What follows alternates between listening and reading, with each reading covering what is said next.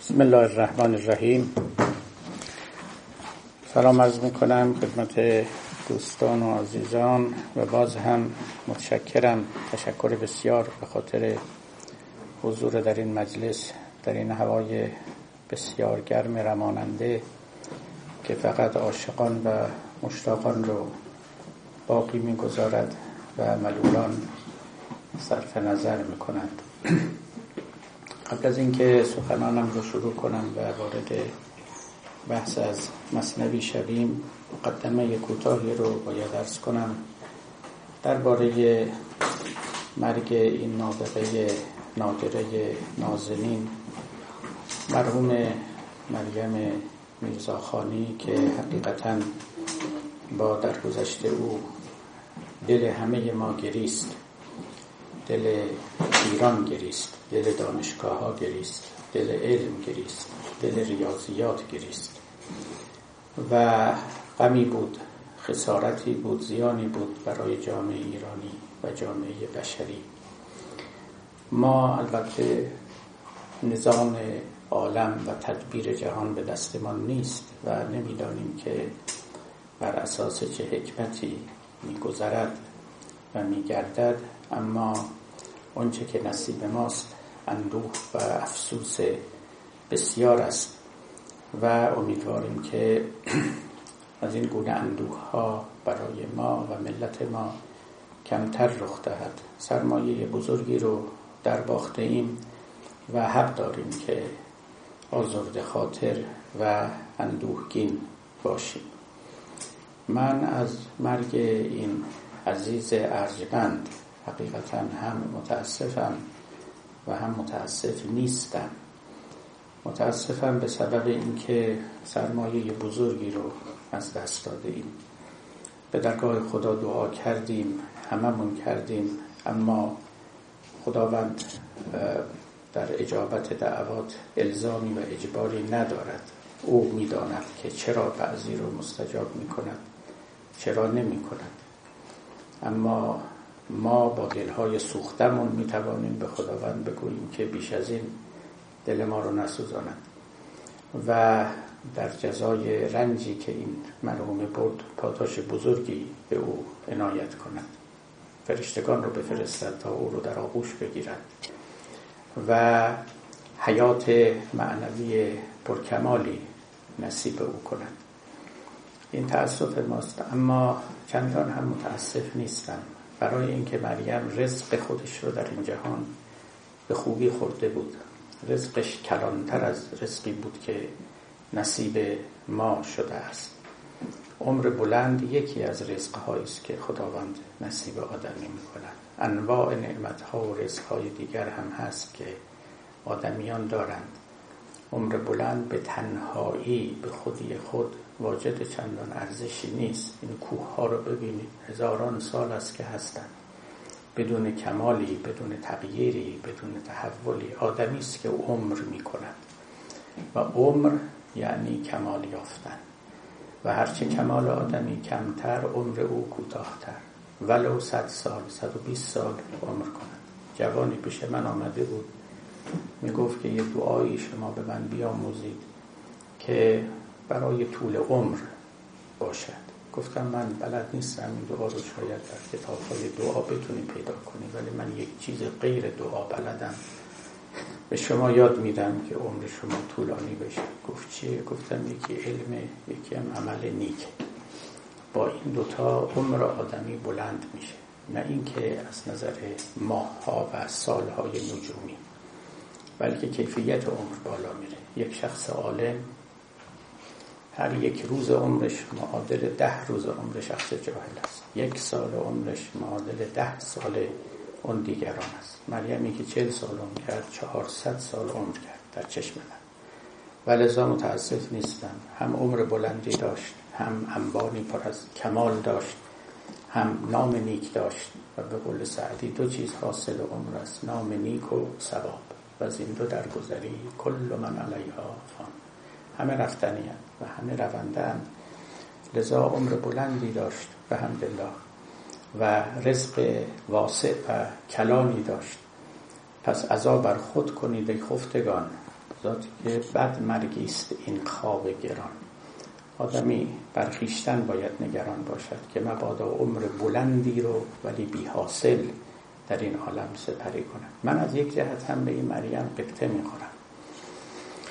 قبطه من چیست؟ من مطمئنم که مریم یکی از تجربه های ناب و نادر این عالم رو با خیشتن داشته است و اون عبارت است از مواجهه با جمال حقیقت من اندکی این رو درک می‌کنم و حس می‌کنم کسانی که اهل کشفند اهل شهودند و اهل دریافت های وجدانی هند.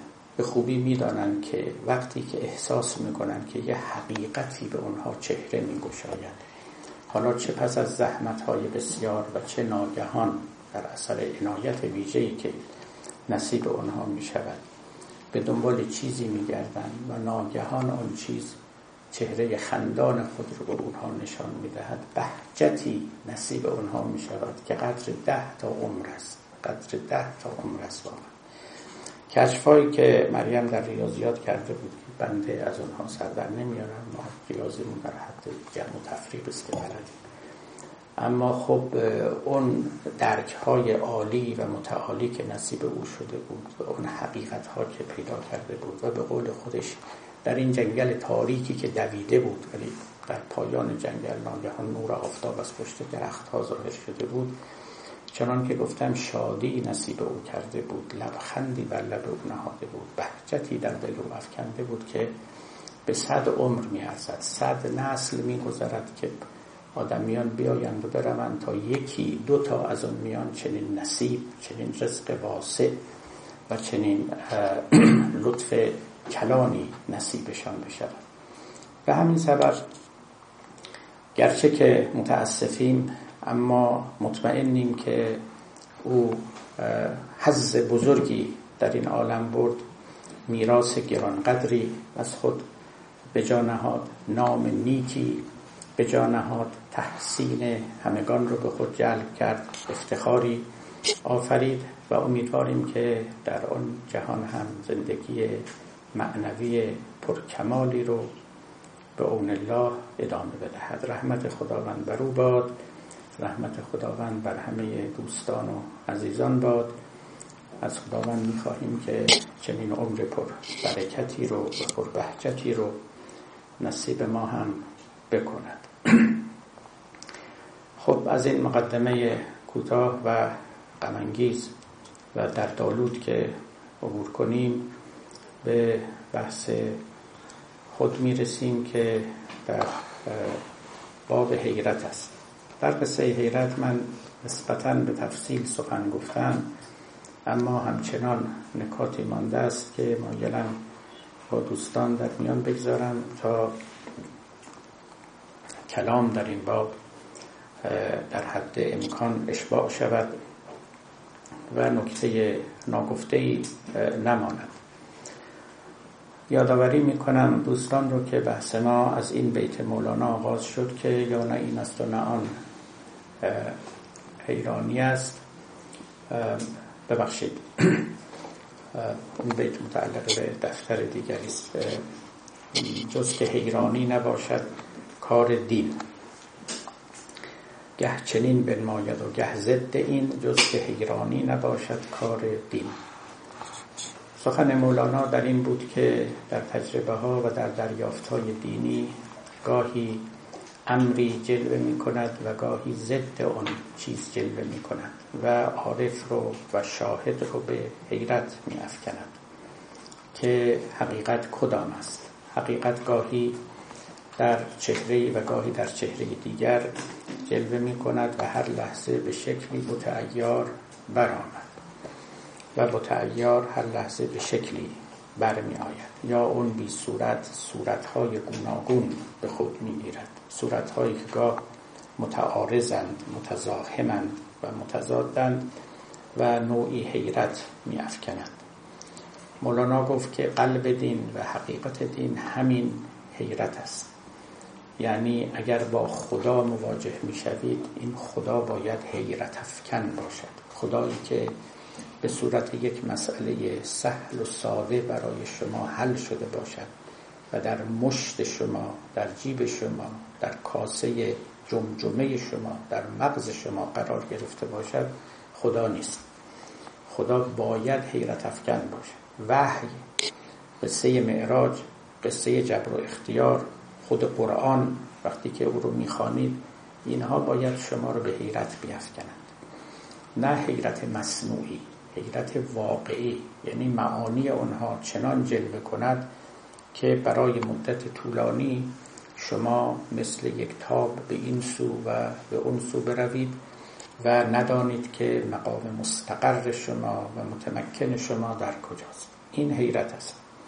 اشاره کردم که مولانا وقتی در باب معراج هم سخن می‌گوید و اینکه تا مدتی و تا مسیری جبرئیل پیشتر از پیامبر میتازد می‌گوید که این حیرت آور است. برای اینکه جبرئیل باید پیرو پیامبر باشد نه پیشرو پیامبر. بعد می‌گوید که حیرتن در حیرت آمد زین قصص. بیهوشی خاصگان اندر اخص این حیرت آور است. این غیر قابل درک است. این فوق ظرفیت عقل است که جبرئیلی از پیامبری پیشی بگیرد. یا مثلا وقتی که در قصه موسی و خزر می‌گوید که موسی به دنبال خزر روان شد و پاره ای از کارها که خزر می‌کرد رازش بر موسی آشکار نبود و روز موسی رو مرتبا به سوال و به اعتراض وامی داشت که چرا چنین کردی چرا چنان کردی؟ و نهایتا هم کار به جدایی کشید. و خزر گفت که هازا فراق بینی و بینک. ما دیگر نمی‌توانیم با هم همراهی و همگامی کنیم و اونگاه سر کارهای نافهمیدنی خود رو با موسی در میان گذاشتیم. مولانا در اینجا به اون کارها و به اون اعمال حیرت افکن خزر اشارتی ندارد. اما به یک نکته دیگر اشارت می کند می‌گوید که آه سری هست اینجا بس نهان. که شود موسا پی خزری روان. در اینجا سری است. چگونه می شود که موسایی که پیامبر است و پیامبر اولوالعزم است دنبال خزری که ظاهرا در مقام معنوی از او فروتر است روانه شود؟ از او چیز بیاموزد. گاه در حرکات او چیزهایی ببیند که برای او غیر قابل تفسیر باشد. و بعد خودش یک توضیح لطیف شاعرانه مجملی ارائه می کند می‌گوید که در میان بحر اگر بنشستم طمع در آب سبو هم بستم همچو داوودم نود نعجه مراست. طمع در نعجه حریفم هم بخواست. می‌گوید که حتی تمام دریا را اگر نوشیده باشم یک سبوی آب دیگر ببینم می‌خواهم اون رو هم بنوشم. یعنی با همه وسعتی که وسعت ظرفیتی که موسا داشت ولی بی نهایت که نبود. لذا اگر خزی رو هم می‌دید یک سبوی کوچکی از معنا رو هم می‌دید مایل به نوشیدن آن هم بود. به همین مقدار توضیح مولوی اکتفا می‌کنه اما انگشت بر راز بودن اون و حیرت افکن بودن آن می در باب جبر و اختیار مولوی همین تحلیل رو دارد. اشاره می کند که در میان جبری و اهل قدر همچنان جنگ است تا حشر پدر. بحث جبر و اختیار حل ناشدن است. این سخن رو مولانا در قرن هفتم گفت و در قرن هجدهم عین همین رو جناب امانوئل کانت فیلسوف بزرگ آلمانی گفت که عقل ما برای حل مسائلی چون مسئله جبر و اختیار ساخته نشده است. اونها خارج از دایره عقلانیت هم و در این باب به تجربه فیلسوفان اشاره کرد و اتکا کرد. گفت فیلسوفان رو ببینید در طول تاریخ بر سر این مسئله چقدر انرژی و سرمایه صرف کردن اما در همون جای نخستین ایستادن یک قدم پیشتر نیامدن همچنان یک قوم ادله بر له جبر و قوم دیگه بر له اختیار اقامه می‌کنن. و هیچ کدام هم از میدان بیرون نرفتن. این رو مقایسه می‌کرد با پیشرفت های علمی. می‌گفت شما به فیزیک نیوتونی نگاه کنید. دورانی بود که فیزیک نیوتونی در اوج آوازه خود و در اوج اقتدار خود بود. به علوم دیگه نگاه کنید. اینا پاره از مسائل طبیعت رو واقعا حل کردن به طوری که مسائل پیشین دیگه مطرح نیستن. پاک شدن بر سر آنها دوباره بحث نمی رود جدل نمی رود اما در مسائل متافیزیکی فلسفی کلامی بحث و جدل همچنان زنده است و به قول مولانا در میان جبری و اهل قدر همچنان جنگ است تا حشر پدر تا روز قیامت دعواست. البته تحلیل این دو بزرگ دو گونه بود. مولانا می‌گفت که مسلحت و حکمت خداوند اقتضا کرده است که نزاع در این باب حل نشد چون که مقضی بود رواج اون روش میدهدشان از دلائل پرورش. چون قضای الهی بر این بوده است که این روش یعنی این نزاع ادامه پیدا کند خداوند دو قوم مختلف دو قوم متخاصم رو دلائل مختلف یاد می‌دهد. به این یک دلیل یاد می‌دهد بر له جبر و به اون دیگری دلیل یاد می‌دهد بر له اختیار. تا آتش نزاع فروزان تا دامنه قیامت بماند. البته کانتین رو نمی گفت او جور دیگری تحلیل می‌کرد. می‌گفت اصلا عقل ما رو برای حل چنین مسائلی نساختن و لذا ما نباید وارد این مسائل بشویم. به اینجاها که می‌رسیم باید خیشتنداری کنیم. حد خودمون رو باید بشناسیم و پا از گلیم اقلانیتمون دراستر نکنیم و در اون ظلمات طالب آب حیات نباشیم که پیدا نمیشه و به همین سبب هم بود که تقریبا بعد از کانت پاره از مباحث متافیزیکی تعطیل شد. و فیلسوفان به دنبال حل یا منحل کردن آنها نرفتن. باری این دو تحلیل بود که از دو بزرگ تاریخ در مورد مسئله واحد صادر شده است. از نگاه مولانا مسئله جبر اختیار حیرت افکن است. حیرت افکن است که یعنی عقل ما در مواجهه با او شکست می‌خورد.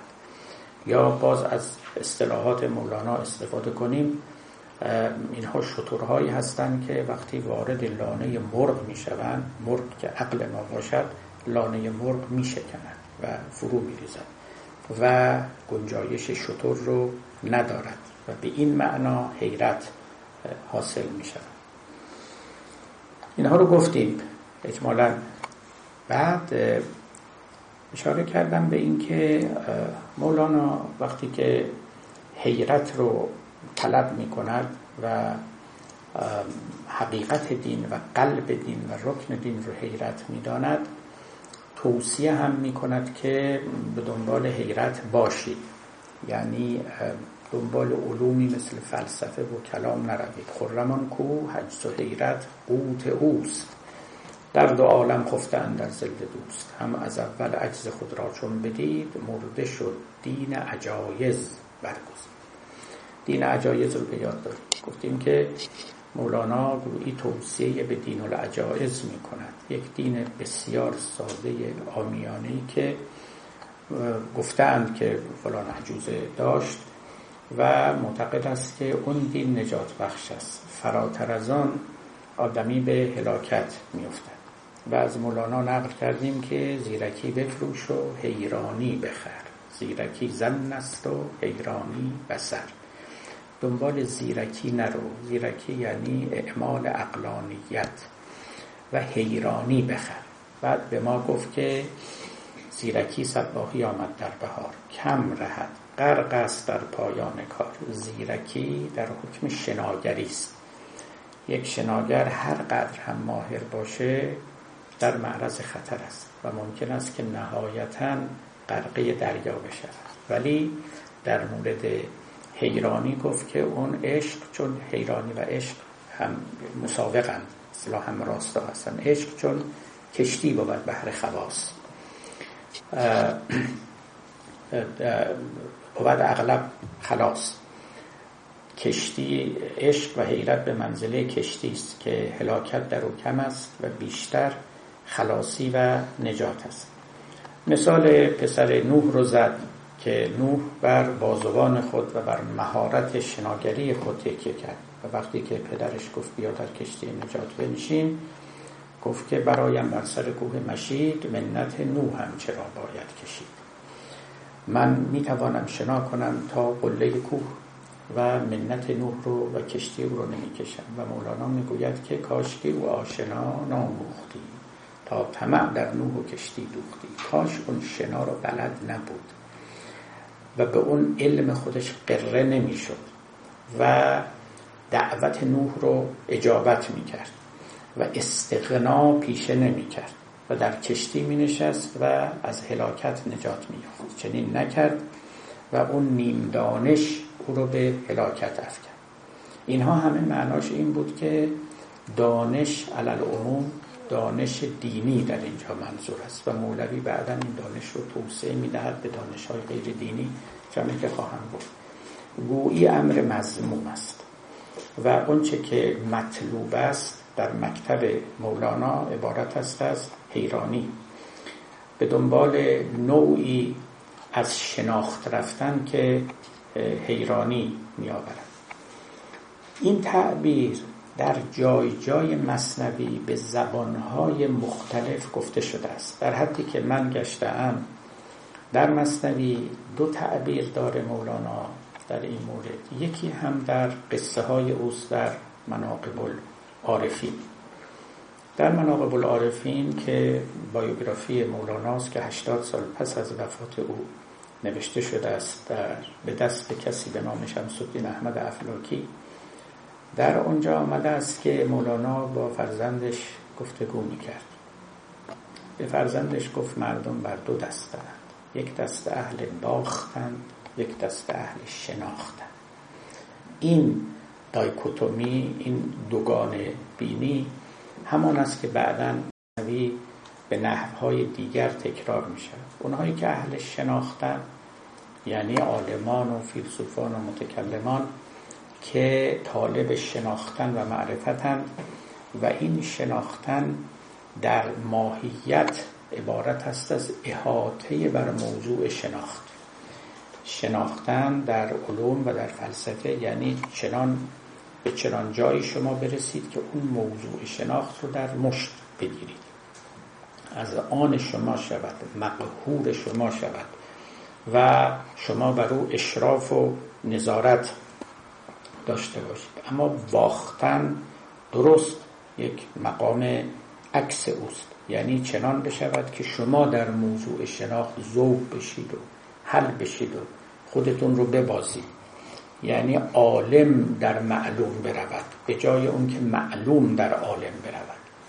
در شناخت های متعارف معلوماتند که در ذات عالم می نشینند اما در شناخت های باختی باختنی چگونه می شود عالم در معلوم غرقه می شود مثل شناگری که در دریا غرق می شود و این دقیقا همون مقام حیرت است. یعنی وقتی که شما در موضوع شناختتون غرق بشوید شما دیگه واجد حیرت شدید برای اینکه سلطه‌ای بر معلوم خودتون ندارید. در داستان شبان و موسا که همه با او آشنا هستید. می‌دانید پس از گفتگوها که شد و خداوند وحی فرستاد به موسی وحی آمد سوی موسی. از خداونده ما را ما کردی جدا. یکی از نکاتی که خداوند در آن وحی به موسی گفت این بود. موسیا آدابدانان دیگرند. سوخت جان و روانان دیگرند. گر خطا گوید ورا خاطی مگو ور شود پر خون شهید او را مشو. خون شهیدان را زعاب اولاتر است. این خطا از صد سوا اولاتر است. اون تقسیم بندی این است. یک عده آداب دانند یک عده سوخت جانند نه؟ آدابدانان همون عالمانند خواه فقیه باشه خواه فیلسوف باشه خواه عالم علوم مختلف باشه. اینا آداب دانن روش شناسن احکام علمی رو می‌دانن تعاریف رو می‌دانن برهانها رو می‌دانن منطق می‌دانن. اینا آداب دانن. اما یه عده آدابدان نیستن. درست لورین به قول خود ما. اصلا به این چیزا کاری ندارن. اینا چنان فتنه بر حسن صورت نگار که با حسن صورت ندارند کار. یعنی سوخت جانند در طلب چیزی هستند که اونها رو سوزانده است و حیران کرده است. و لذا پروای آداب رو ندارن. آداب علمی رو آداب عملی رو. همون که مولانا در جاهای دیگه می‌گفت که ادب عشق جمله بی ادبی است. لذا بی ادبی دارن. به این معنا بی ادبند یعنی آداب علمی رو نگه نمیدارن از یک مسیر دیگری می‌روند برای شناخت حقیقت که اون مسیر هم به شناخت به معنای احاطه بر معلوم منتهی نمی شود بلکه اون مسیر به باخت منتهی می شود به معنای اندراج عالم در معلوم و به معنای غرق شدن شناگر در بحر. دو تا داستان دیگه داره مولانا در مصنوی که در دفتر سوم که در اونجا هم تعبیر دیگری به کار می‌برد. اون داستان ها هم اتفاقا شنیدنی است. مطمئنم که باری از شما بینی که اونها رو می‌دانید که مولوی اونها رو هم برای بیان حیرت به کار برده است. حیرت در سطوح نازل تری یکی این که می‌گوید که همچون مرد دمو آمد شتاب پیش اون آینه دار مستطاب. یک کسی که دمو بود یعنی موهای صورتش جوگندمی بود. این ازدواج تازه کرده بود. آمد پیش یک آینه دار یعنی یک سلمانی به اصطلاح آرایشگر. گفت از ریشم سپیدی کن جدا که عروس نو گزیدم ای فتا. گفت سفیدی های ریش منو بگیر. من تازه ازدواج کردم می‌خوام سراپا جوان جلوه کنم. اون آرایشگر چکار کرد؟ ریش او ببرید و کل پیشش نهاد که تو خود کن که مرا کاری فتاد. گفت من کار دارم. تمام ریشش رو تراشید ریخ جلوش. تراشیدن ریش در گذشته خیلی بد بود. ریش جزو محاسن یعنی زینت های مردان بود. اینکه یک کسی ریشش رو بتراشن باید چند روز تو خونه مخفی می‌شد تا دوباره موهای صورتش دراد و بتونه بیاد بیرون. درست مثل که مثلا موهای سر یه خانمی رو بتراشن چنین چیزی. ریش او ببرید و کل پیشش نهاد. را قرض این است که تو خود کن که مرا کاری فتم گفت من کار دارم. و حوصله اینکه دونه دونه این موهای سفید رو از موهای سیاه شما جدا کنم ندارم. من مشغولیت مهمتری دارم. مولانا در واقع می‌خواد بگه که حیرتی در کار او بود. به این ریزکاری ها و دقت ها و ظرافت ها نمی‌تونست بپردازه. چیز دیگری او رو مشغول کرده بود و در کام کشیده بود. می‌گفت مرا به این جزئیات مشغول نکن. من پروای اونها رو ندارم. اون وقت داستان دیگری به دنبال همین میگه. که از این هم واضح تره می‌گوید که کسی می‌رفت و کس دیگری آمد و بی سبب پس گردن این شخص زد. سیلی محکمی پس گردنی زد. اون یکی زد سیله مر زید را. حمله کرد و هم برای کید را. این زید سیلی خورده پس گردن خورده حمله کرد که او رو بزنه و تلافی کنه. او گفت که بیست صبر کن من یه سوالی دارم. گفت سیلی زن سوالی می‌کنم. پس جوابم گویا آنگه می‌زنم. گفت شما جواب سوال منو بده بعد بیا تلافی کن اشکالی نداره. گفت خب سوال شما چیه؟ گفت ببین سوال من اینه. بر قفای تو زدم آمد تراق زدم پشت گردن یه صدایی برخواست یک سوالی دارم اینجا از وفاق. سوالم این است که این صدا از پشت گردن تو برخواست یا از دست من برخواست اون سیلی خورده شدیدتر حمله کرد. گفت که از دردین فراغت نیستم. گفت من از شدت دردی که دارم وقت پرداختن به این سوالات ندارم. اول ترافی می‌کنم بعد میشینیم بحث می‌کنیم که بالاخره این این صدا از پس گردن تو بود از دست من بود. خیلی این قصه جالبه. بعد مولانا اشاره می‌کنه دیگه به دنبال. میگه این سوال و این جواب است گزین که سر اینها ندارد مرد دین. این گونه سوال و جواب ها نشانه آن است بیانشون برای آن است که بگوید مرد دین اهل دین پروای این گونه بحث ها رو ندارد. یعنی بنشینند و مسئله کاذب بتراشند و بر سر او بحث کنند و بکنند و بکنند و از خود حقیقت قافل بشن و چرا؟ چون درد دارن آدم دردمند از این کارا نمی‌کنه. آدم بیدرد. گفت تو که بیدردی همین اندیشهین. گفت تو که بیدردی برو از این سوال جوابا بکن. برای خودت از این مسئله. های کاذب بتراش و گره بزن و گره باز کن و تا آخر عمرت. ولی آدم دردمند این کار رو نمی‌کنه. این فوق العاده مهمه. وقت در اینجا در واقع مولانا بین دو چیز تفکیک می‌کنه. یکی درس دین دیگری درد دین. ببینید میگه درس دین همین علم دین است. این مال بیدرداست به قول. مال کسانی که می‌خوان عمری رو صرف کنن بگذرونن. حالا یه کسی میره دنبال مثلا شغلی یه کسی هم شغلش همین میشه که همین بحثا رو بکن اما آدم دردمند اصلا پروا و تاب این گونه سوالات نداره. به اینا میخنده. اینا رو مانع و مزاحم راه خودش میدانه. ببینید درد یه کلمه است که عطاران است. یعنی معادل عشق در آثار مولانا کلمه درد است در آثار عطار. کفر کافر را و دین دیندار را ذره ای دردت دل عطار را. میگه خدایا نه کفر می‌خوام نه ایمان. ایمان رو به مؤمنان بده کفر رو به کافران بده. به من یک کمی درد بده.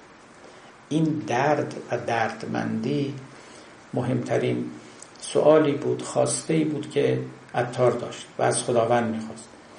و آدم بیدرد رو بدیهی بود که ترد می‌کنند مولانا هم در واقع همین رو میگه. می‌گوید که شخصی که دردمند است.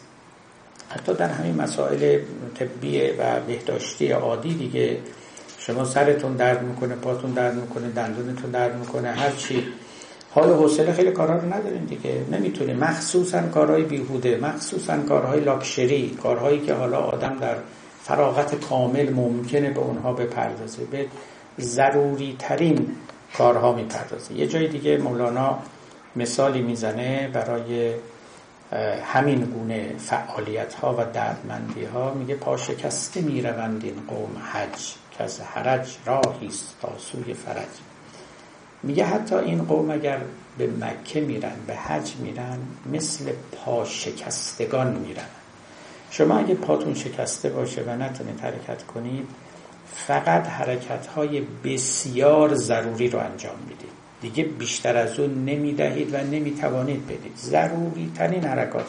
چون پا شکسته درد می‌کنه. بلند نمیشید هم گردش بیهوده بکنید این سو اون سو. نمی‌تونید. همون اندک انرژی رو که دارید نگه میدارید برای ضروری در این کار. می‌گوید که این افراد انرژی خودشون رو مثل پاشکستگانی که اجازه دارن راه مختصری برون حفظ می‌کنن برای ضروری ترین کار چون درد دارن. آدمی که درد نداره توی مصرف کردن انرژی ولخرجه. سخاوت کاذب داره. و البته بعدا هم دچار توهی دستی خواهد شد. اینا تمام مثال های مختلفی است که اینجا و اونجا مولانا می آورد که بگه اصل دینداری و خداشناسی دردمندی است عاشقی است حیرانی است و بقیه فرع بر آن است. یعنی بقیه اگر هم باشن اما این مغز و این قلب نباشد اونا هیچن. به تعبیر دیگه دینداری ابتدا از اون مغز شروع شد از اون حیرت از اون درد از اون عشق. بعدا رفته رفته اون جامعه ها رو برتن کرد.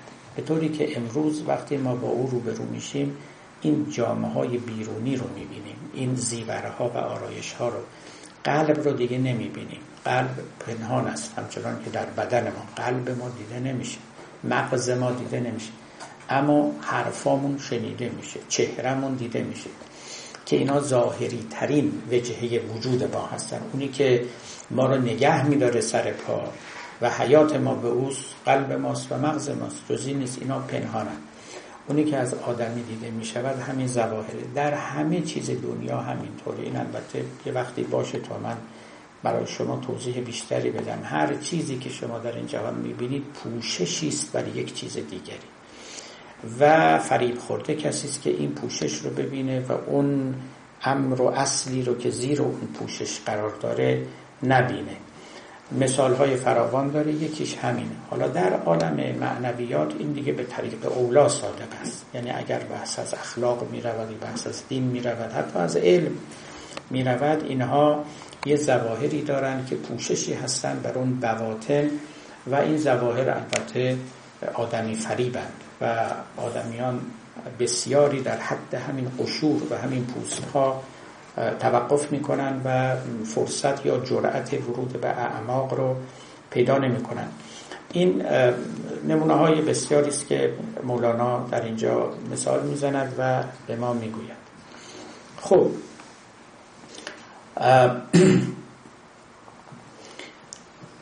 اما مولوی فراتر از این می رود و من این فراتر رفتن رو می‌خوام امروز بحث کنم و اگر هم بشود نقد کنم.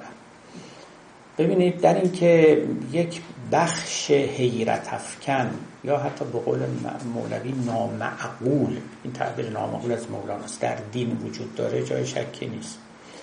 در قصه استون حنانه که در دفتر اول آمده است مولوی این معنا رو می آورد استون حنانه قصهش رو شنیدید؟ یعنی ستون ناله کننده.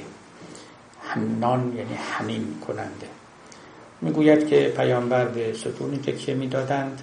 هنگام سخن گفتن در مسجد و بعد منبر برای ایشون ساختن و ایشان ستون رو ترک کردند و بر منبر نشستند و ستون به ناله آمد. که پیامبر چرا به من دیگه تکیه نمی کنی و در کنار من نمی نیست استون عنانه از فقد رسول ناله می‌زد همچو ارباب عقول که مثل آدم های عاقل گریه می‌کرد البته مولوی بدن اشاره می‌کنه میگه فلسفی کو منکر حنانه است از حواس انبیا بیگانه است. یه حس ویژه است که حواس انبیا یه حس نبوی وجود دارد. که می‌تواند گریه و ناله یک ستون رو هم بشنود ولی آدم عادی نمیشنود. باری قصه عجیبی است و سخنان فراوانی در آنجا مولانا می‌گوید. یک نکتش رو الان مورد نظر دارم. یعنی در باب دین میگه گر معقول بودی این مزه کی بودی؟ حاجت به چندین معجزه. میگه پاره های از دین نامعقول است. یعنی عقل ناپذیر است. عقل متعارف اون رو رد می‌کنه نمیپذیره و نمی‌تواند هضم کنه. اگر این مزه یعنی این خوراک نامعقول نبود این همه احتیاج به معجزه نبود. یه جاهایی که پیامبران ملزم می شدن که اجاز کنند برای این بود که همین عقل رو که سرکشی می کند مرعوب کنند و در جای خودش بنشانند. آنچه معقول است عقلش می‌خورد. حرف های معقول که عقل به اونا می‌رسه عقل می‌فهمه عقل با اونها مشکل نداره. اون نامعقول ها هستند که اتفاقا در کار انبیا هم وجود دارند و حضور دارند و عقول تا به تحمل اونها رو ندارند. لذا به دشمنی برمیخیزند و انبیا رو وادار به معجزه می‌کنند تا دشمنی اونها رو خونسا کنند. در این داستان مولوی بر نامعقول بودن پاره از مسائل دینی انگشت می نهد خود معجزات همینطور است یا پاره از ادعاها که پیامبران می‌کردن یا پاره از رفتارها که می‌کردن. در کلمات خلیفه دوم عمر هست که یه بار خطاب کرد به حجر الاسود. گفت اگر پیامبر تو رو نبوسیده بود منم نمیبوسیدم. معنی نداره سنگی رو بریم ببوسیم. اگر پیامبر نبوسیده بوده منم نمیبوسیدمت. این کار رو نمی‌کردم. اما لابد ایشون می‌دونه چرا این کار رو می‌کنه. ولو به عقل من نمی‌رسه. گر معقول بودی این مزه. من یه وقتی اینجا خدمت شما گفتم دعا کردن رازش بر این بنده که پنهان است. این بنده حقیر که هیچی بزرگان ما مثل ملا صدرا و ابن سینا اینا نتونستن این راز رو بگوشاین و منم همون سخن خلیفه دوم میگم. اگر پیامبر دعا نکرده بود منم نمی‌کردم. یه رازی داره این کار یه حقیقتی داره. ولا اینکه مکانیزمش و کیفیت و چگونگی استجابتش و چرایی عدم استجابتش اینا حقیقتا بر ما آشکار نیست. یکی از اون چیزی که ما اینقدر در او یعنی دعا دیگه هر روز زیر لب دعا می‌خوانیم با خدا سخن میگیم. این یکی از رازهاست. یکی از رازهایی است که هیچ فیلسوفی اینو به ما تعلیم نداده. اینو فقط انبیا تعلیم دادن. این توی هیچ مکتب فلسفی وجود نداره. حتی مکاتب فلسفی خدا باور در آنها هم وجود نداره. دعا کردن از اسراری است که در ادیان وجود داره و به قول مولانا نامعقوله. نامعقوله یعنی خرد گریز است نه اینکه خرد ستیز است. ببینید ما سه جور باور داریم. باورهای خرد پذیر باورهای خرد ستیز و باورهای خرد گریز خرد پذیر یعنی اونایی که معقول است. خرد ستیز یعنی اونایی که ضد عقل است. اونا رو نمیگیم ولی یکی از خرد گریزه یعنی میلغز از چنگال عقل بیرون میره. عقل اونها رو نمی‌تونه شکار کنه. اما اینکه عقل من به چیزی نمی‌رسه این که دلیل نشد که بگم پس اون باطله. حالا عقل بنده هیچ عقل ابن سینا عقل بالاخره در این عالم حقایقی می‌تونن وجود داشته باشن که در دام عقل ما نیفتن. لذا اون سخن عمر سخن خلیفه دوم که از اون نقش شده بسیار سخن حکیمانه است. خیلی سخن عاقلانه است معقول است. گفت لولا ان النبی قبلک ما قبلتک. اگر پیامبر تو رو نبوسیده بود منم نمیبوسیدم. خب این معناش اینه که خیلی از رفتارها نامعقولن در. یعنی ما دلیلشون نمی‌دونیم. شاید هم هیچ وقت ندونیم. خیلی هایی می‌پرسن چرا وضو باید اینجوری گرفت؟ چرا اون کارو باید اونجوری کرد؟ حالا من چه می‌دونم. مثل همون بوسیدن حجر الاسوده که چون پیامبر می‌کرد خب خلیفه دوم گفت منم می‌کنم و حالا لابد در او حکمتی هست. ما خیلی چیزا هم حکمتش رو نمی‌دانیم. اینا خب نامعقول بودن دین رو نشان می‌دهد. به معنای خرد گریزی نه خرد ستیزی. برای نکته اشاره می‌کنم. تأکید می‌کنم. اما ببینید مولانا باش رو از این فراتر می‌گذاره و عبیات خاصی داره. کلا با سببدانی یعنی با علم مخالفت می‌کنه. اینجا به نظر من قدری قطار تفکر مولانا از ریل خارج میشه. من نمی‌توانم جمع کنم این سخن ایشون رو با بقیه سخن. می‌گوید که از سببدانی شود کم حیرتت. حیرت تو ره دهد در حضرتت. هرچی بیشتر علت وقایع رو بدانی.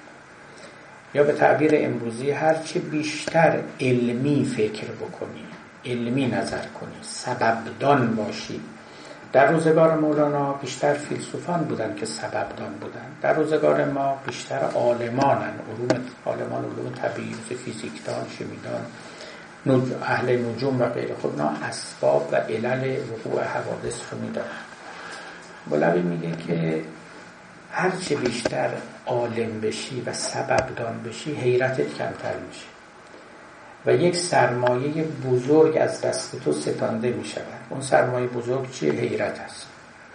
از سببدانی شود کم حیرتت. و کارکرد حیرت چی بود؟ اینی که تو رو به حضرت یعنی به حضور پروردگار ببرد. تو ره دهد در حضرتت. این حیرت تو رو به سوی خدا میراند. اگر از این حیرت بکاهی آنگاه از دیدار خدا و از حضور در محضر او محروم می این نکته غریبی است. یعنی کنار اومدن با این سخن مولانا آسان نیست. حالا اینجا مولوی قصه سببدانی رو با حیرت می آورد در واقع می‌خواد بگه برای رسیدن به خداوند از نقش پراکنده ورق ساده کنی. همون که حافظ گفت دیگه. خاطرت کی بر رقم فیض پذیرد؟ هیهات. مگر از نقش پراکنده ورق ساده کنی. نقش ورق یعنی این برگه این لوح زمیر نقوش پراکنده یعنی علوم که خانده و گویی به صورت سطوری روی این ورق نوشته شده است. می‌گوید که به خاطر اینکه رقم فیض بپذیری یعنی بیان یک نقش دیگری بر این برگه بزنن این نقش های نخستین رو باید پاک کنی. از نقش پراکنده ورق ساده کن. یک ذهن و زمیر ساده اولیه نادان بی علم بی معرفت و سبب ندان سبب نشناس به تعبیر مولوی. این رو باید ببری به محضر خداوند تا مهر خودش رو بر او بزنن تا رقم فیض بر او بزنن.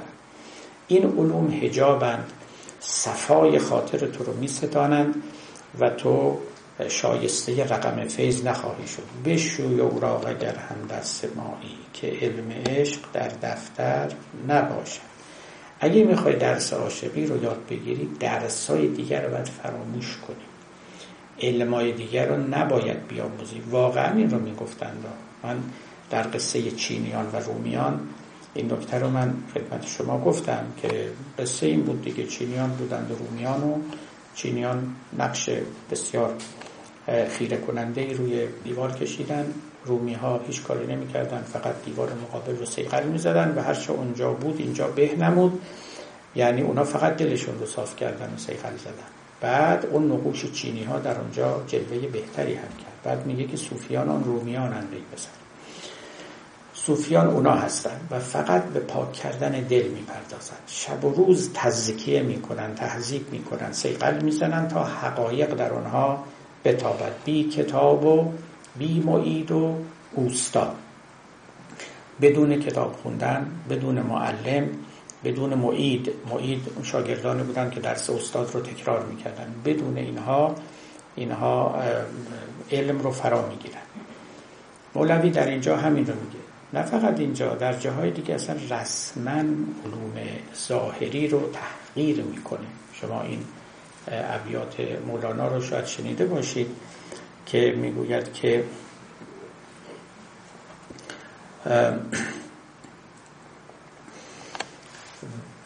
در باب مهندسی که این همه علم بنای آخر است که اماد بود گاو و اشتر است. می‌گوید که این علوم مهندسی اینا علم آخرسازیه. بهر استبقای حیوان چند روز نام آن کردند این گیجان رموز. به عالمان به مهندسانم با معذرت از عالمان جلسمون میگه اینا گیجن. این گیجی حیرت نیست. اینا علم واقعی ندارن. برای نگهداری و حفظ و قوام این زندگی حیوانی این گیجان نام صنعت خودشون رو رمز نهاده و میگن ما هم واقف به اسراریم. چه اسراری؟ خب خردکاری های علم فلس... علم هندسه با نجوم و علم طب و فلسفه که تعلق با همین دنیستش ره به هفتم آسمان بر نیستش این همه علم بنای آخر است که اماده بود گاو اشتر است. بهر استبقای حیوان چند روز نام آن کردن این گیجان رموز علم راه حق و علم منزلش صاحب دل داند را با دلش. یا در مورد علم طب که خود مولانا سررشته ای فل جمله از او داشته می‌گوید که بله این علمت ولی یه طب بالاتر از این طب داریم. و گر طبیبی را رسد انسان جنون دفتر طب را فرو شوید به خون. اگر اون جنون عاشقانه و اون طب فوق طب نصیب طبیبان بشود علم طب رو رها خواهند کرد و دفتر طب رو به خون به آب میشویند و فراموش می‌کنند. ببینید این که مولوی این سخنان رو به خواص می‌گفته شاید ما شک نداشته باشه اما به نظر من پخش چنین تعلیماتی و تأیید آنها به صلاح جمع نیست. به زبان خیلی ساده بگم. از این حرفا توسعه در نمیاد. ممکنه شما بگید که حالا توسعه هم که خدمتی به بشریت نکرده و باعث شده که جنگ اول جهانی و دوم و بمب اتمی و سلاحهای شیمیایی و چه و چه پدید بیاد. او این بحث دیگری است. اما اینکه دنبال ما مهندسی نریم و دنبال علم طب نریم و اونا رو علم بنای آخر بدونیم و و آلمان رو گیجان بنامیم و, و منزلت اجتماعی آلمان نداشته باشند و نه فقط آلمان و علوم طبیعی بلکه فیلسوفان بلکه متکلمان اینها رو همه واجدان قشور دین بدانیم نه قلب دین و لب دین. اون وقت و این رو به منزله یک تعلیمی که به صورت خوراک باشه به عامه بدیم این اشکال پیدا می‌کنه. یعنی اشکال پدید میاد و یکی از اشکالات بزرگی که گروهی به تصوف ما گرفتن همین بوده است که ناحق هم نگفتن. گفتن که در تصوف ما یک رگه یک رشته علم ستیز وجود داشته است که علم ستیز توسعه گریز به تعبیر امروزی که دنیا رو طلاق داده بود به طور کامل دنیای بیمقدار دنیایی که پرداختن به او موجب هلاکت اخروی می شود و آدمیان رو فقط سوق می‌داد به طرف جهان دیگر یا به طرف نوعی از معرفت که اون نوع از معرفت به کار آبادانی این دنیا نمی آمد به کار توسعه این جهان نمی آمد به کار سلطه بر نیروهای طبیعت نمی آمد به کار تکنولوژی نمی آمد حتی به کار شناختن طبیعت هم نمی آمد حالا سلطه بر طبیعت که مقام بعدی است شناختن طبیعت. نزد این بزرگان کلمه علم اساسا به علم به قوانین طبیعت اطلاق نمی شود علم یعنی علم به اسرار عالم. اسرار هم چیزهایی است که خب در اختیار نخبگان است و در اختیار عامه قرار نمی‌گیرد.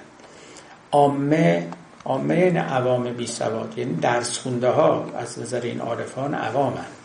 برای اینکه به یه پوسته ها و قشرهایی دست پیدا کردن.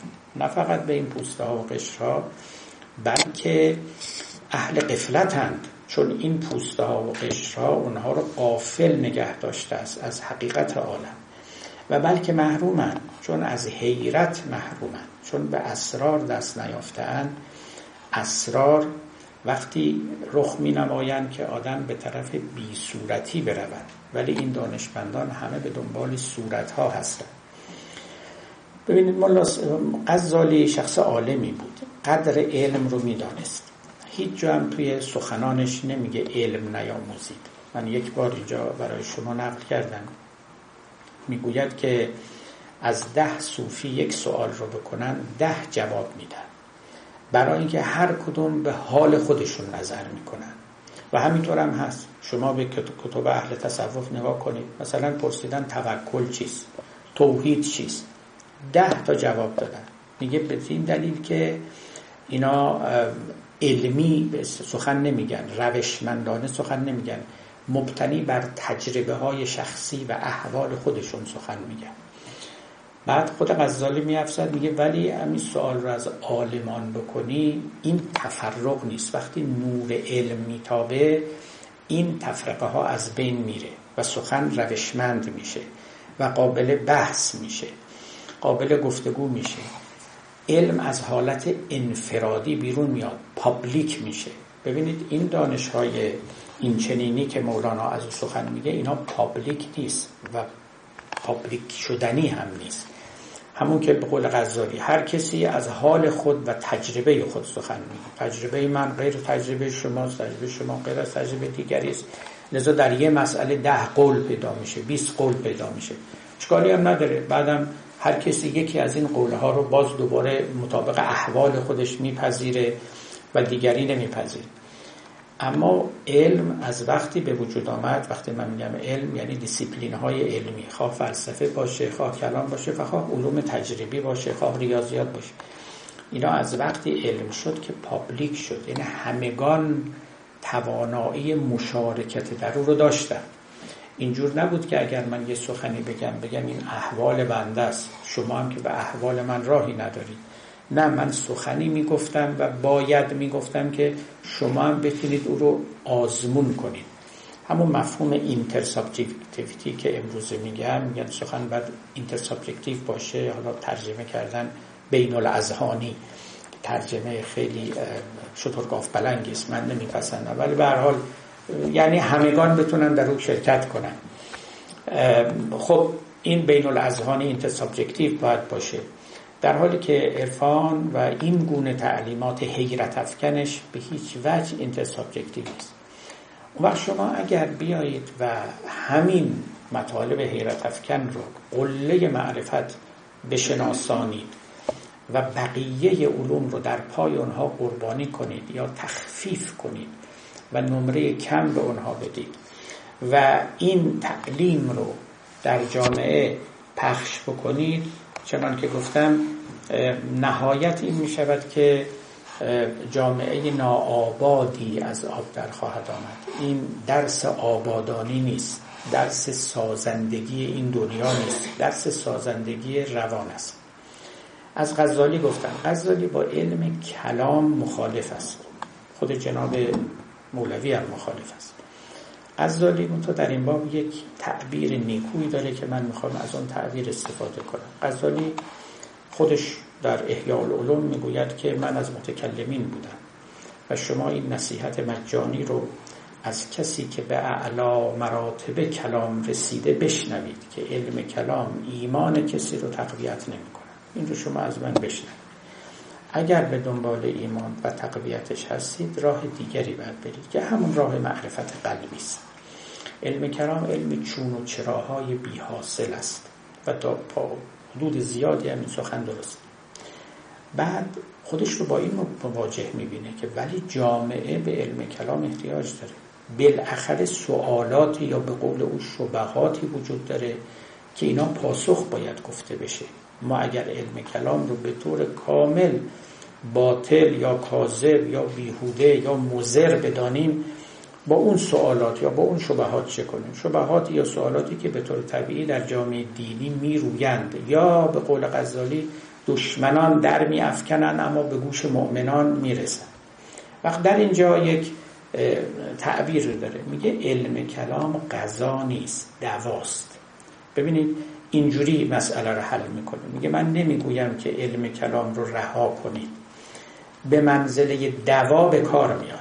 در جایی که این مرضی بروز کرد یه طبیبی که اسمش متکلم باشه بفرستید تا اون شبه رو حل کنه و رفع کنه. اما علم کلام رو به صورت قضا میونه مردم پخش نکنید. همه احتیاج ندارن اونها رو بدونن. همه احتیاج ندارن اون شبه ها رو بدونن جواب اون شبه ها رو هم بدونن. نه به طریق عادی با قلب صاف با فکرت فطرت پاک مردم خطاب کنید. بحث خدا رو مطرح کنید و بحث معنویات رو مردم هم میپذیره اما اگر کسانی دچار اعوجاج و شبه شدن البته حاجت به طبیب و جراح میفته من می‌خوام اینجا عرض بکنم که در مصنوی خیلی سخنان عالی هست. از خیلی هم بیشتر.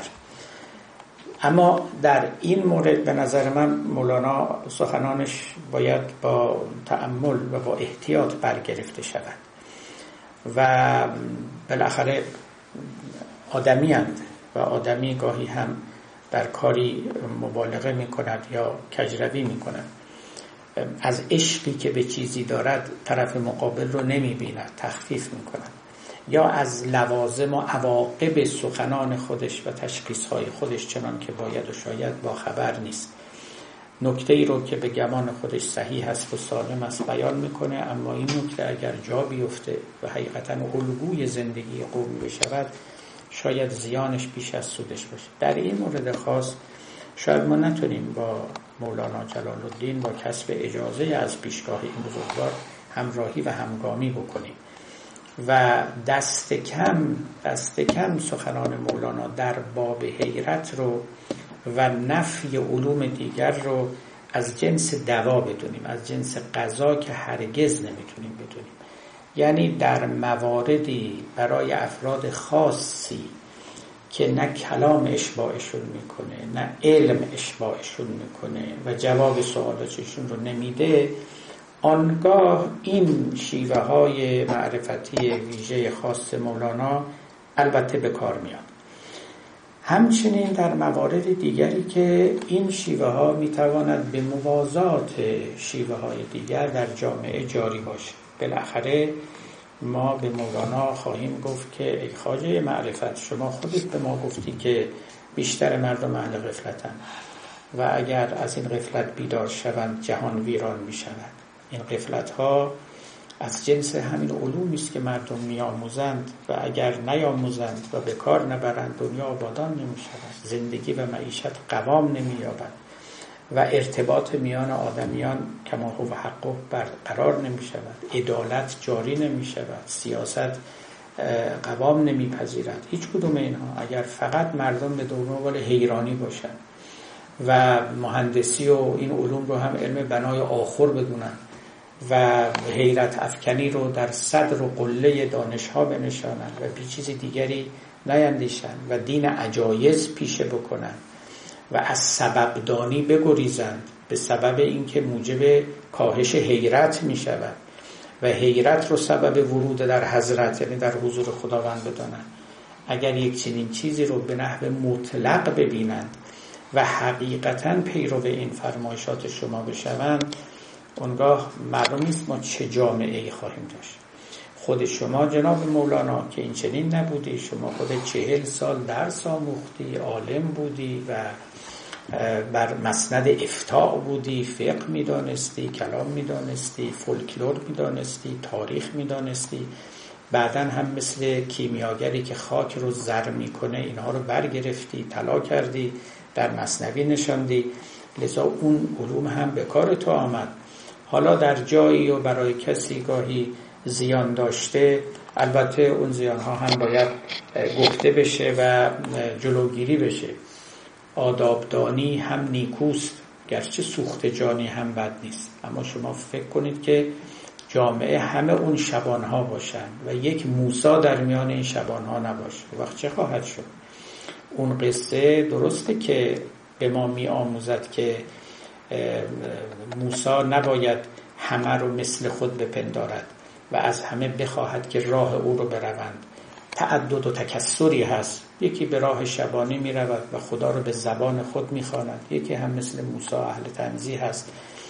ولی خداوند که این در میان داوری می‌کنه به موسی نمیگه تو ترک موسایی بگو. ولی به او میگه که شبان رو هم بگذار به زبان خودش سخن بگه و عبادت بکنه. اون تو آدابدانی ولی شبان سوخت جان است. به موسی یاد میده که هر دو طایفه وجود دارند و هیچ کدوم دیگری رو نباید ترد کنند. اما اگر ما دعوت کنیم همه باید اهل باخت باشن همه سوخت جان باشن همه اهل درد دین باشن. درس دین رو کنار بذارن شناخت رو کنار بگذارن و فقط به دنبال حیرت بروند سببدانی رو ترک کنند و عشق و حیرت رو به جای او بنشانند به منزله یک غذا به منزله یک خوراک ای بسا که ما به همون هم نرسیم.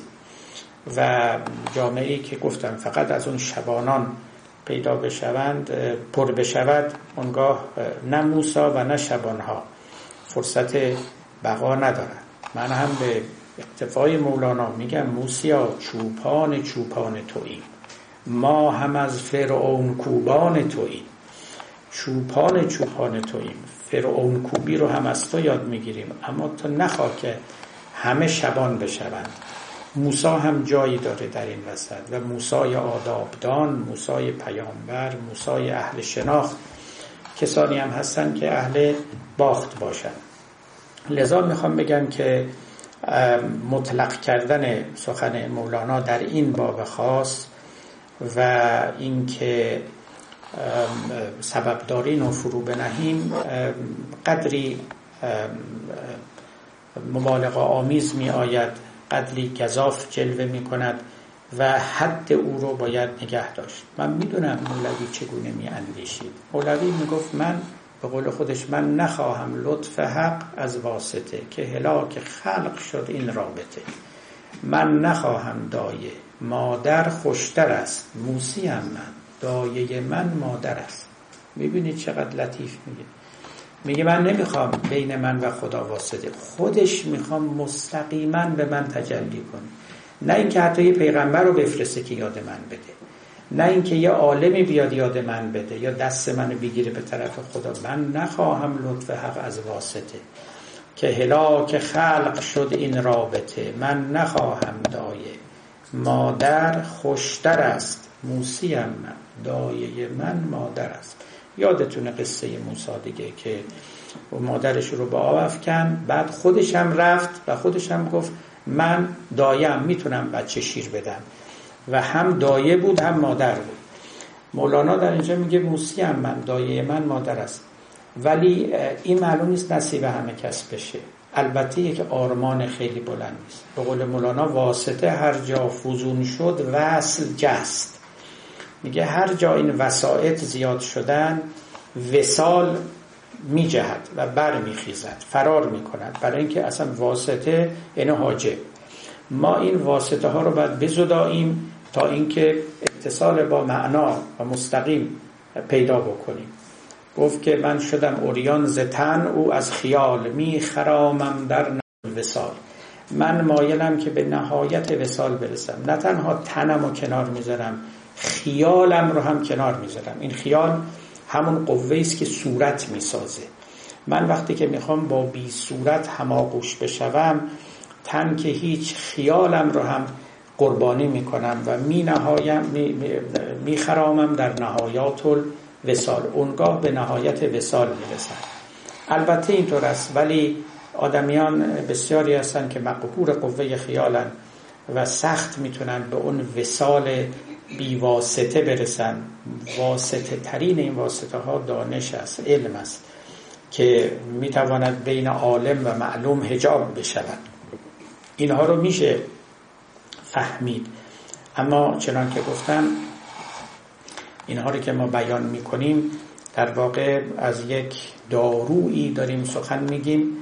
بقیه سخنان مولانا در مصنوی همون غذاهایی هستن که بعد به همه رساند پارههایش هم جنبه دارویی دارن که فقط به بیماران باید داد. اونم بیمار که میگیم منظور بیمار نیستن. بیمارانی که این سلامت رو بر نمیتابند و یک سلامت برتری رو می‌خواهند. امام امیرالمومنین در نجم بلاغه در خطبه متقین در باب اهل تقوا می‌گوید که مردم درباره اونها می‌گویند لقد خول تو. اینا قاطی کردن دقیقا به همین تعبیر. ایشون میگه بله اینا قاطی هم کردن و لقد خالتهم امر عظیم. همین دارم هست. یک مشغله خاطری دارن که اونا رو از بسیاری از چیزها باز داشته لذا به یک طالب فوق سلامتن طالب فوق عقلن. به این معنا بیمار اونا رو محسوب می‌کنیم.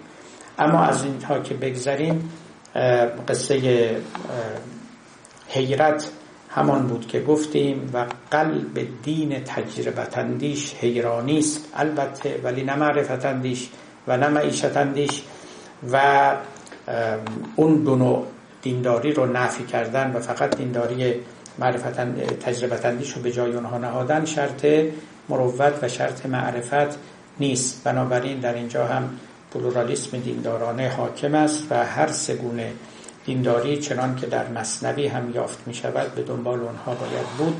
با توجه به اینکه یکی داروس و اونهای دیگه قضا. خداوند از قضاهای معنوی نصیب شما بفرماید. اگر هم اون داروها نصیبتون شد که البته خوش به سعادتتون و السلام علیکم و رحمت الله دوستان خیلی وقت پیش خیلی عرض سلام داشتن و همیشه این سال راجع به دفتر اول آوردن سرگرم بود که شعر کاش هم هم ننگ بودی یک سری با نرفتی بر بیان قد گفته مرجع زمیر آن در مصرع اول و مصرع دوم چیه؟ مفهومش مفهوم اون بیست یعنی مفهومش هم خواستم. یکی هم در مورد این دو مصر رفت نسبت این دو مصر رو با هم می‌خوام سوال کنم. سوال دومه. هر که جز ماهی آبش سیر شد هر که بیروزی سوز روزش دیر شد. روزیش دیر شد. بعد سوال همین با تشکر. خیلی ممنون. خیلی متشکر اجازه بدید من یه جلسه دیگه این رو توضیح میدم در ضمن ابیات. بله. الان با انقطاع انفصال از بحث ما صورت می‌گیره و انشالله در جای خودش اینا رو توضیح میدم. بله. من از خسته نباشید بله. و را سپاس گذارم که توفیق حاصل شد بعد از ساعتها خدمت شما مجدد باشم. در باب جبر اختیار سوالی رو خدمتتون عرض خواستم بکنم. با توجه به اینکه در جاهایی مولانا به بود اختیار می‌پردازه از جمله اینکه اینکه گویی این کنم یا آن کنم خود دلیل اختیار است یه سنم هر بود قابل برداشت هست چه در مورد تجربه و چه در اونچه که در ارفان گفته شده. اونچه که برای من مطرح میشه اگر بحث جبر رو به میان بکشیم سر مسئولیت مطرح و انتخاب کنندگی انسان که مساوی با اختیار اوست یا آفرینندگی انسان و خلاقیت انسان که باز مرتبط با این قضیه هست مورد سوال قرار میده به ویژه سر مسئولیت. مساوی اختیار مسئولیت پذیری انسان هست این رو من پاسخی می‌خواستم که بتونم در برابر سوالی که ازم میشه بتونم منطقی باشم ببینید البته تعریف اختیار همین بود که شما فرمودید. تعریف اختیار یعنی اینکه انسان امکان انتخاب داشته باشه. و نه فقط این بلکه یک قاهری بر سر آدمی ننشسته باشد که او رو مقهور کنه و ارادش رو تحت قهر اون قاهر انجام میده این تعریف اختیاری یا به قول یکی از فیلسوفان آنالیتیک تعریف اختیار این است که شما کاری که می‌کنید بتوان گفت که می‌توانستید به جای این کار دیگری بکنید مثلا که آمدید امروز به این کلاس می‌توانستید به جای دیگری بروید. و امثال اینها. در این چیزها ما کم و کسری نداریم. در اینکه تعریف اختیار چیست و معناش چیست نه.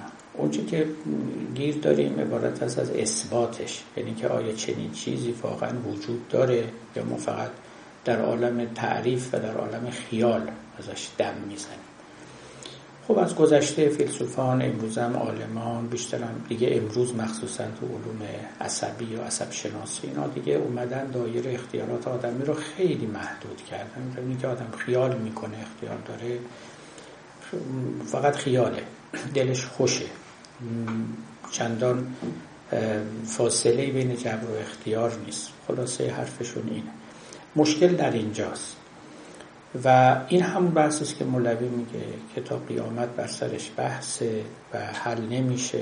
بنده و قیدم همین کانت هم همین رو میگه. تجربه فیلسوفان هم همین رو نشون میده. واقعا قدرتشون بر اثبات اختیار قدرت کمی است. نتونستن اختیار رو اثبات کنن. میگم هرچی ما پیشتر آمدیم دریافت های ما دریافت های علمی ما بهتر و بیشتر و دقیق تر شده ظاهرا جایی کمتری برای اختیار باقی مونده. آدمیان رفته رفته شبیهتر و شبیهتر به ماشین های خودکار شدن که از یه طرف یه محرک میاد و از طرف دیگر یک آوتپوتی به سرای نتیجه اون طرف ظاهر میشه. اثبات اختیار خیلی مشکل. و لذا مولوی در همون جا که شما اشاره کردید اثبات اختیار رو موکول می‌کنه به درک وجدانی. یعنی همین که آدمی در درون خودش احساس اختیار می‌کنه. درک وجدانی به جای حس بود. هر دو در یک جدول ام می‌روند. میگه ادراک وجدانی مثل ادراکات حسی است. چطور شما الان این اتاق رو روشن میابید مثلا؟ یا جمعیتی رو در این اتاق میابید خب این یه ادراک حسیه دیگه و شما اطمینان دارید که خطا نمی‌کنید و واقعا جمعی در اینجا هستن.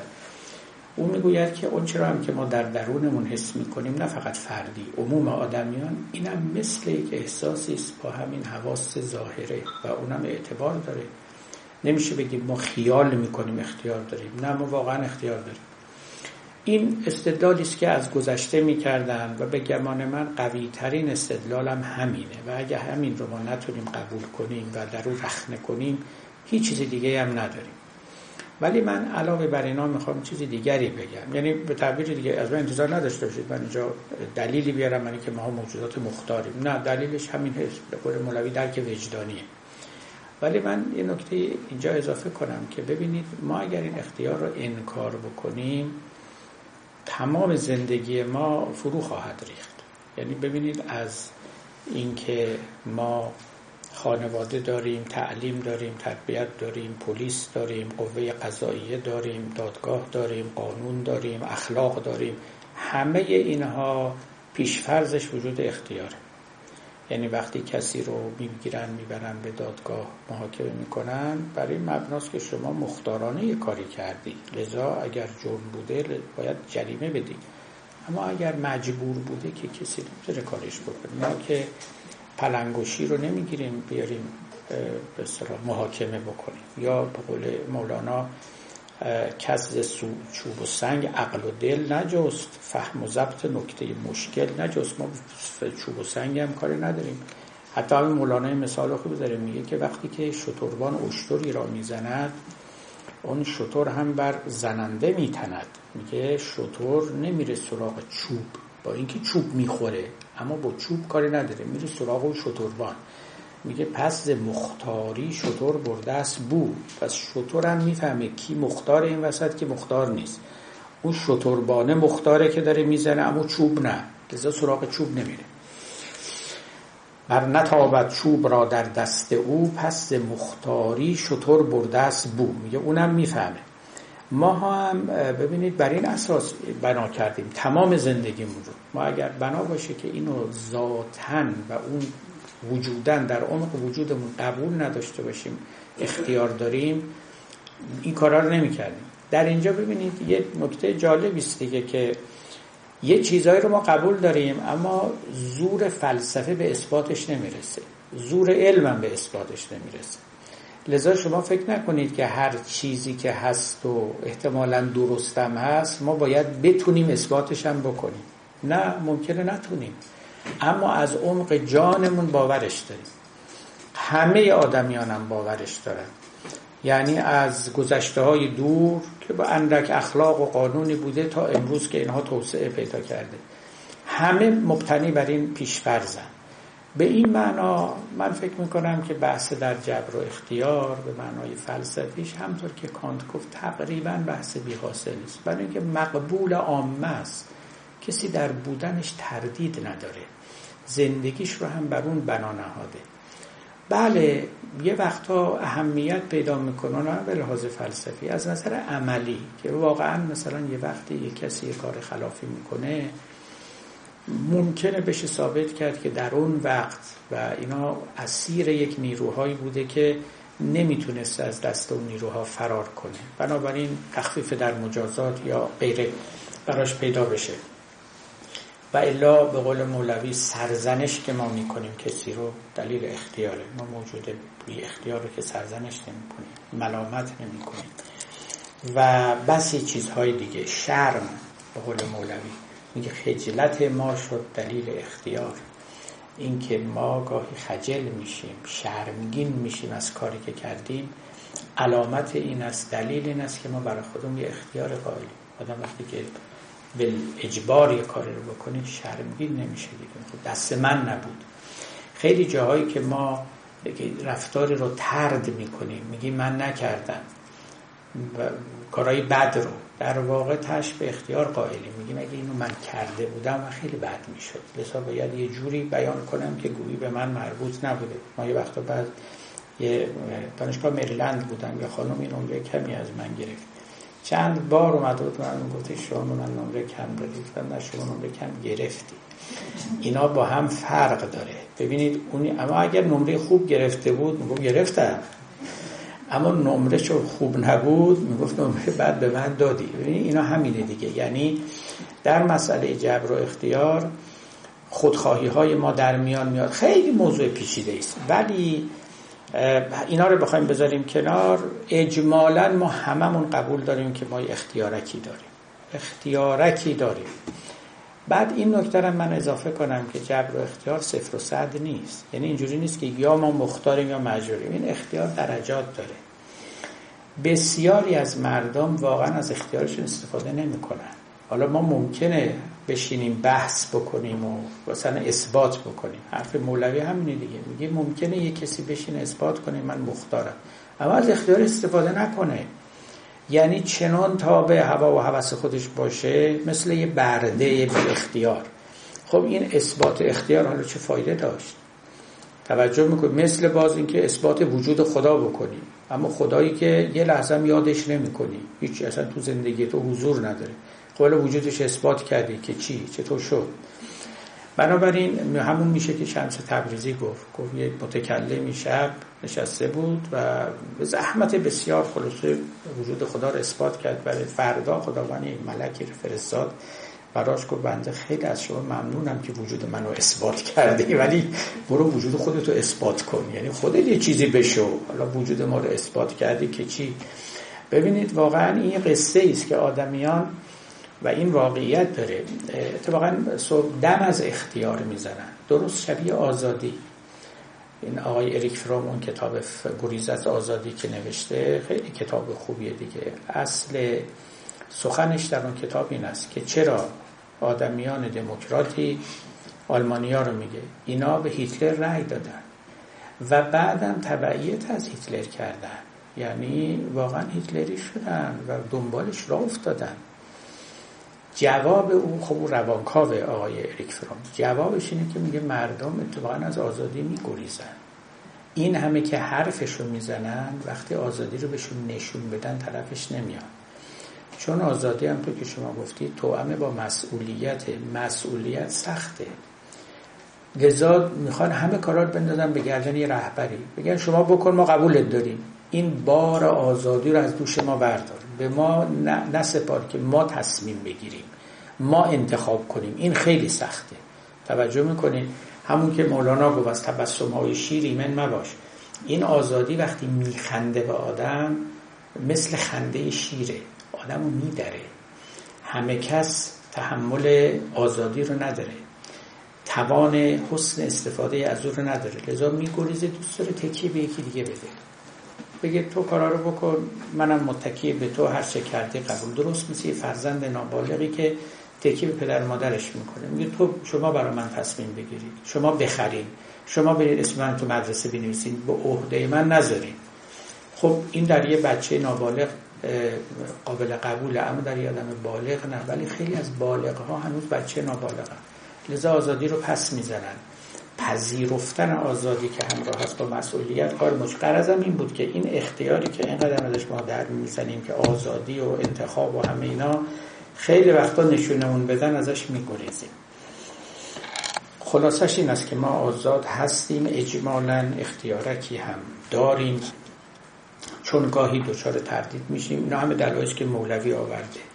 دچار تردید میشیم این کجاوه می شود این سو گران آن کجاوه گه شود اون سو کشان. خدا بیا موضوع مردم آقا جعفری نبیات رو زیار می‌کنم. بس بفکن از من حمل ناهموار را تا ببینم روزه انوار را. گاهی این طرف کج میشیم گاهی اون در کج میشیم. ما مثل یه دوچرخه میمونیم که یه جوالی روش گذاشتن.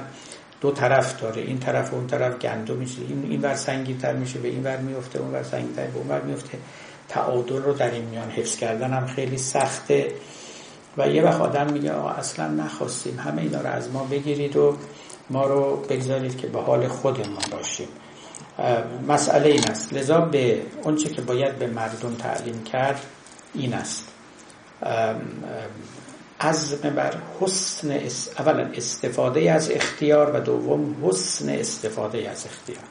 کسی که خودش وا داده حالا یا وادادگی بیرونی یا درونی یا از درون خودش رو به یک چیزهای باطلی مشغول کرده و برده اونها کرده یا از بیرون این آدم هرچی هم در باب اختیار بحث بکنه فایده ای نداره. مولوی در دفتر دوم یه بحث بکنیم میگه یه عده بحث می‌کنن راجع به با صورتی و بی صورتی بعد خودش میگه که بدون اینکه تو از صورت عبور کرده باشی این بحث از بی صورتی بی فایده است.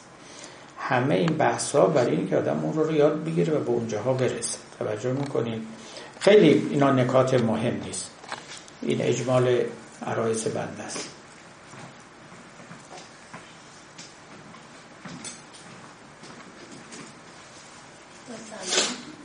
سلام. در مورد اختیار آیا ما می‌تونیم سوره هم این که میگه اهدن از سرات مستقیم سرات الذین غیر آیا این جز اختیار می‌تونیم به حساب بله البته دین اصلا مبتنی بر اختیاره. یعنی اگر اختیار رو فرض نگرفته باشه که ادیان نمیان از مردم چیزی نمی‌خوان. آیا برای اثبات جبر می‌تونیم بگیم مرگ و میر یا اتفاقات ناخواسته درد و مرض اینها جز جبر هستن؟ نه جبر به اون نمیان اصلا بحث جبر و اختیار در باب افعال آدمی هست. مرگ و میر که جزو افعال ما نیستن. زلزله و بیماری. فعلی که ما انجام میدیم اونجا بحث جبر و اختیار است که آیا این فعل مجبورانه است یا مختارانه؟ ولی کارهایی که طبیعت می‌کنه اینا اصلا بیرون از دایره بحث جبر و اختیار. و ممکن مورد قضا و قدر هم اونم همینطور. خب ببینید اون همون دیگه. اون هم کسانی که می‌خواستن بگن که اختیاری نیست متمسکه به قضا و قدر شدن. حالا این که قضا و قدر چیه و اینا نام خودش من از کردم این بحث ها چندان سودمند نیست. ما اجمالا عقیده داریم که مختاریم و بنای زندگی بر اینه و باید راه بهتر استفاده کردن از اختیار رو بیاموزیم یا به تعبیر دیگه راه نفی بردگی رو. بله. اصل اونه.